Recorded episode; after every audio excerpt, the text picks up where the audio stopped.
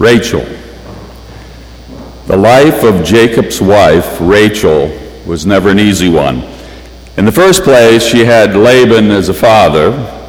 In the second place, she had Jacob for a husband. And then, of course, she also had a sister named Leah. Rachel was the younger and prettier of the two girls, and Laban told Jacob that if he worked hard for him for seven years, he could have Rachel. So Jacob worked hard for seven years, but when the wedding night rolled around, Laban sneaked Leah in in Rachel's place. And it wasn't until Jacob got a good look at her the next morning that he realized he had been had. Leah was a nice girl, but she had weak eyes. And anyway, Rachel was the one he'd lost his heart to. So Laban gave some kind of shaky explanation about that it was an old family custom and that Jacob would have to work another seven years before Rachel was finally his, in addition to Leah. Now, to be married to two sisters simultaneously is seldom recommended, even under the best circumstances. And in this case, it was a disaster. When Rachel was pinched for luck because luck was what she felt she was running out of, it wasn't long afterward that Rachel died on the road, giving birth to a son whom she lived just long enough to name Benoni, which means son of my sorrow, which Jacob later changed to Benjamin.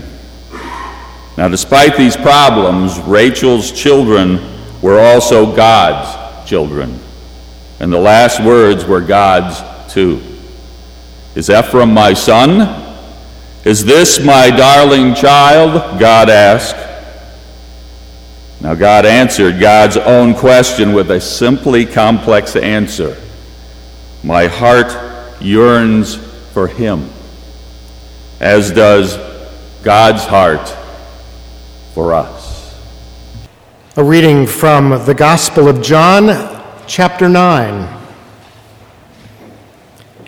As he walked along, he saw a man blind from birth.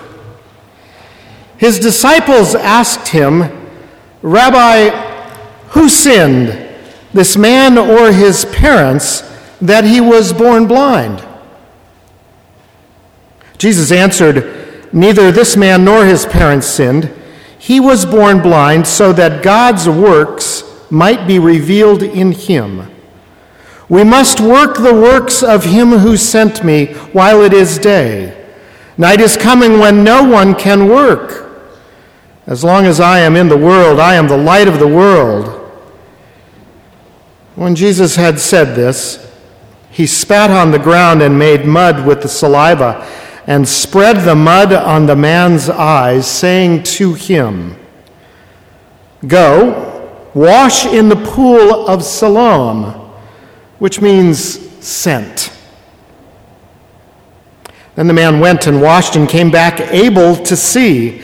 The neighbors and those who had seen him before as a beggar began to ask, Is this not the man who used to sit and beg? Some were saying, It is he. Others were saying, No, but somebody like him while he kept saying, I am that man.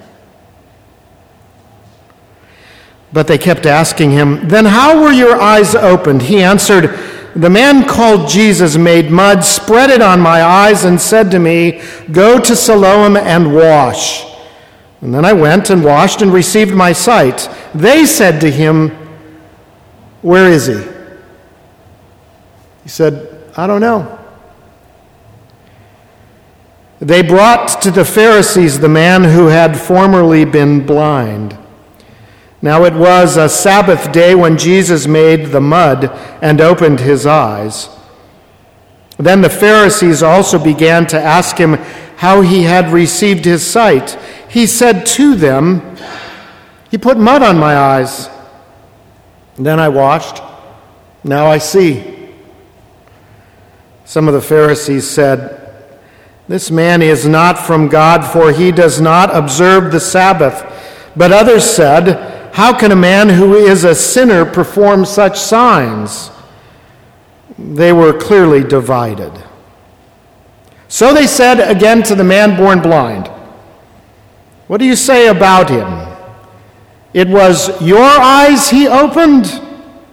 He said, He is a prophet.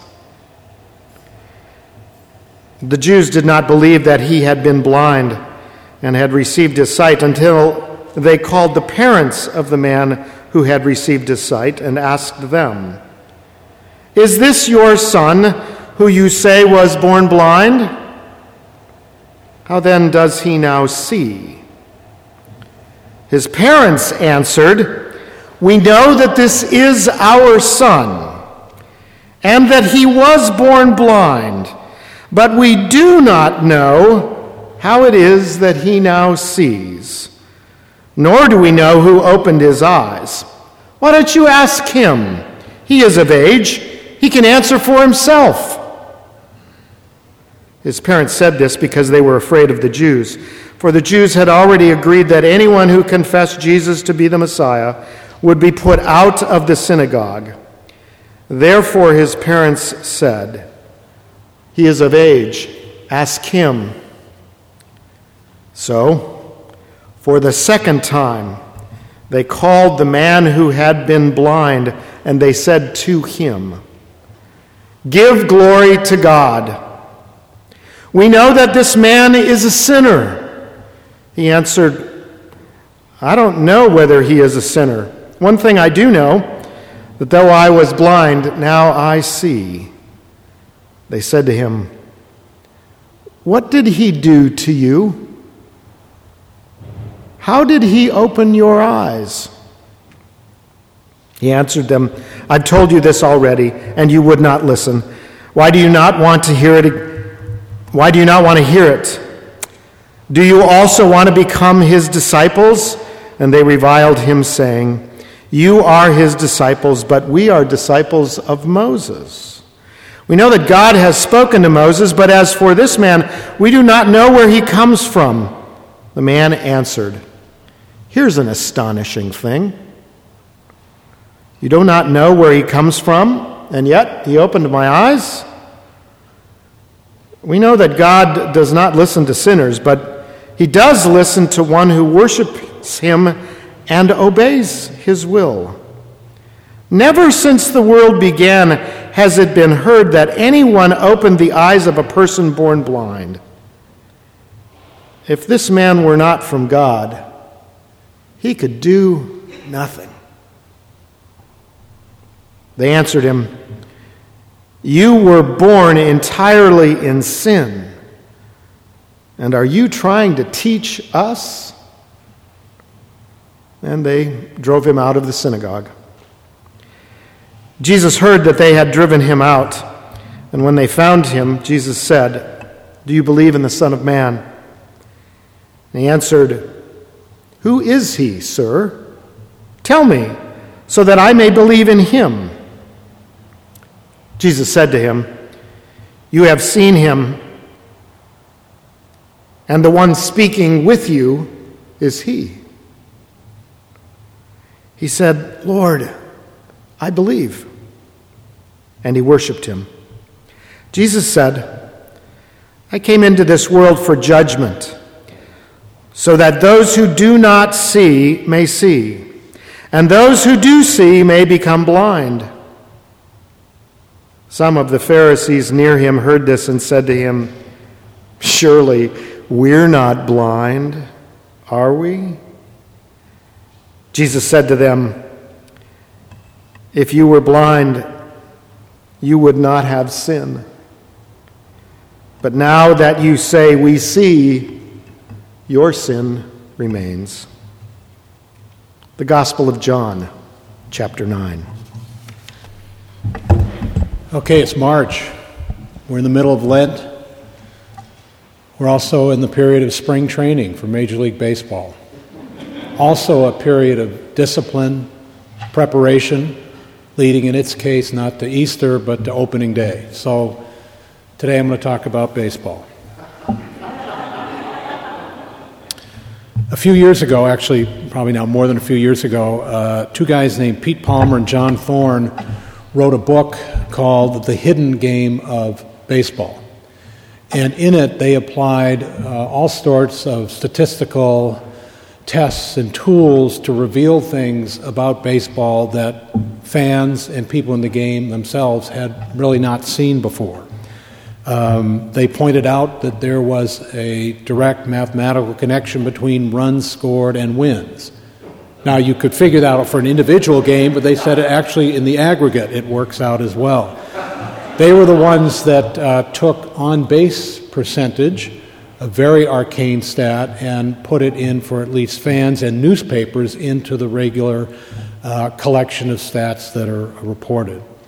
Uh, even more prolific in that area of statistical analysis of baseball, someone named Bill James, uh, who did and still does uh, all sorts of statistical work to show things about the professional game that uh, he believes and others have often come to believe were not visible before. Um, dozens of new statistics were developed by Bill James, and baseball fans, as well as managers, scouts, owners, and so forth, uh, use them. Some of you may know him through the book written about him, Moneyball, uh, and the film, which was a pretty good film, sort of related to the book, but not entirely, um, draws on the uh, impact that he had on the game in making it seen in new ways. Um, each of them an example of taking something that was quite old and applying new lenses to give new perspective.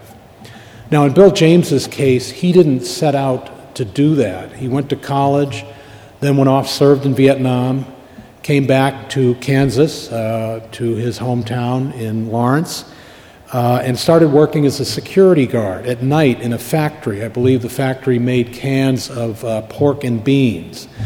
Um, and while doing that work, perhaps on the quiet nights at the pork and bean factory, he started to write essays on baseball. He started then to self publish them a few people found out about them, and things unfolded from there. He's now a published author with many, many books, many awards. Uh, he has his own website, and to prove he's really an exemplary human being, he's a consultant for the Boston Red Sox. In Cal Lutheran terms, Bill James discovered his purpose after college. He didn't wake up one day knowing what God had in mind for him.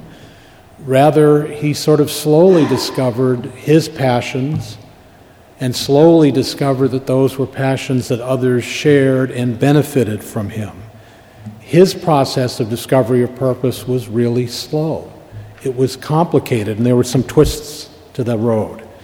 For me, at least, I don't know about you, but at least for me, I find that pretty helpful because living one's purpose is hard enough. Discovering it can really, really be a challenge.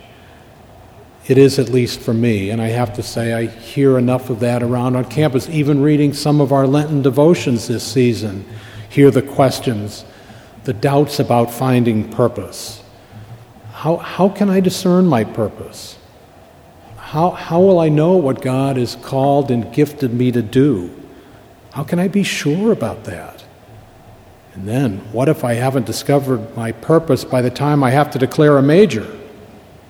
Or even scarier, especially this time of year for seniors, what if I'm about to graduate and I'm still not sure about my purpose? And then, maybe scariest of all, what if my purpose changes? I think these fears can often distract us from understanding that finding and living out our purpose is a process that may never be complete. It's messy. We've been talking about messiness earlier this morning. And speaking of messy, how about that remarkable story from the Gospel of John that Pastor Scott read about Jesus giving sight to the blind man?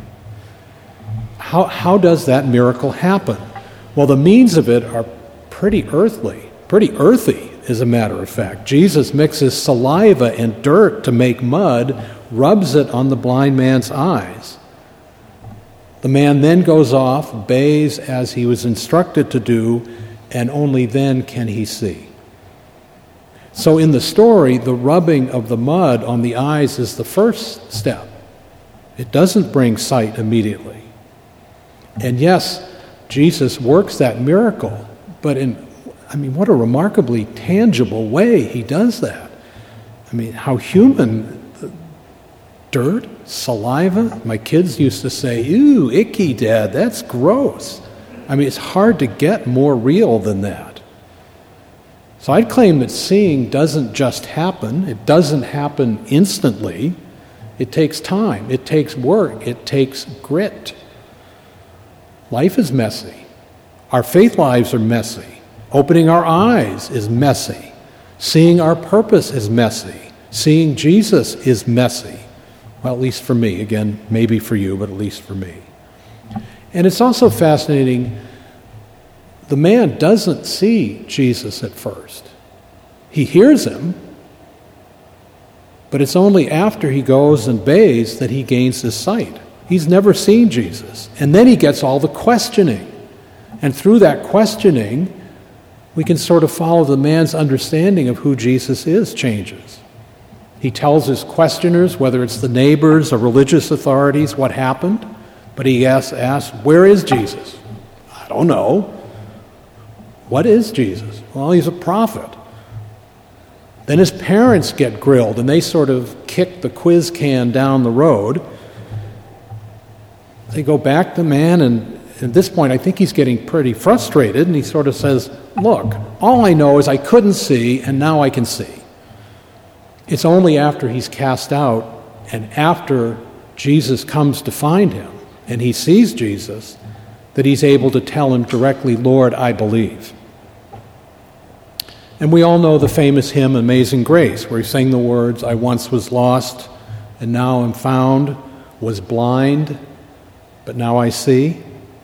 And the backstory is that the writer John Newton underwent a conversion. Uh, riding a ship in the middle of the Atlantic in a horrible storm and became a, an evangelical Christian after growing up with really no faith at all. Now, again, it sounds like a pretty immediate and clear cut story the bolt of lightning, the flash of light. But even that's a little bit more complicated. Newton himself said that his own conversion process took much longer than that. The words that he wrote in that hymn, he wrote 25 years after the event, a generation later. So if mud was applied to his eyes that night on the ship, the seeing came later on. Okay, back to baseball. I know you were wondering when I was going to get back to that. In the hours before a major league and I think minor league game, too, uh, the dozens of baseballs, the boxes of baseballs that are going to be used in the game, are taken by the umpires and they're rubbed with something that's called, and this is the official name, baseball rubbing mud. It comes from New Jersey, which might be a cause for alarm. when applied to the baseball, it allows the pitcher to get a better grip on the ball. But that's all well and good. What's really important is it's then that the pitcher throws it and will throw it again. And every once in a while, the batter will hit it. And on occasion, particularly with some infielders and outfielders, the fielders will catch the ball. And it sort of repeats from there. So again, the application of the mud is only the first, important, but first step in a process. The important part, the action, the game itself, comes later. As with the blind man in the story, the application of mud sets the stage for what is significant. So, what is going to be our mud? Discovering our purpose does require us to see in new ways. It does require the application of mud. And we don't know when it will be applied. And even when it is, we don't know when we'll be able to see. It doesn't happen all at once. So, as we wonder about our purpose, or at least as I do, and wonder about what God is calling us to do, we shouldn't fret if we don't see right away, but find joy in the realization that we will see that we be ready for the unexpected mud that helps open our eyes to our purpose. And for that, I say, thanks be to God. Amen.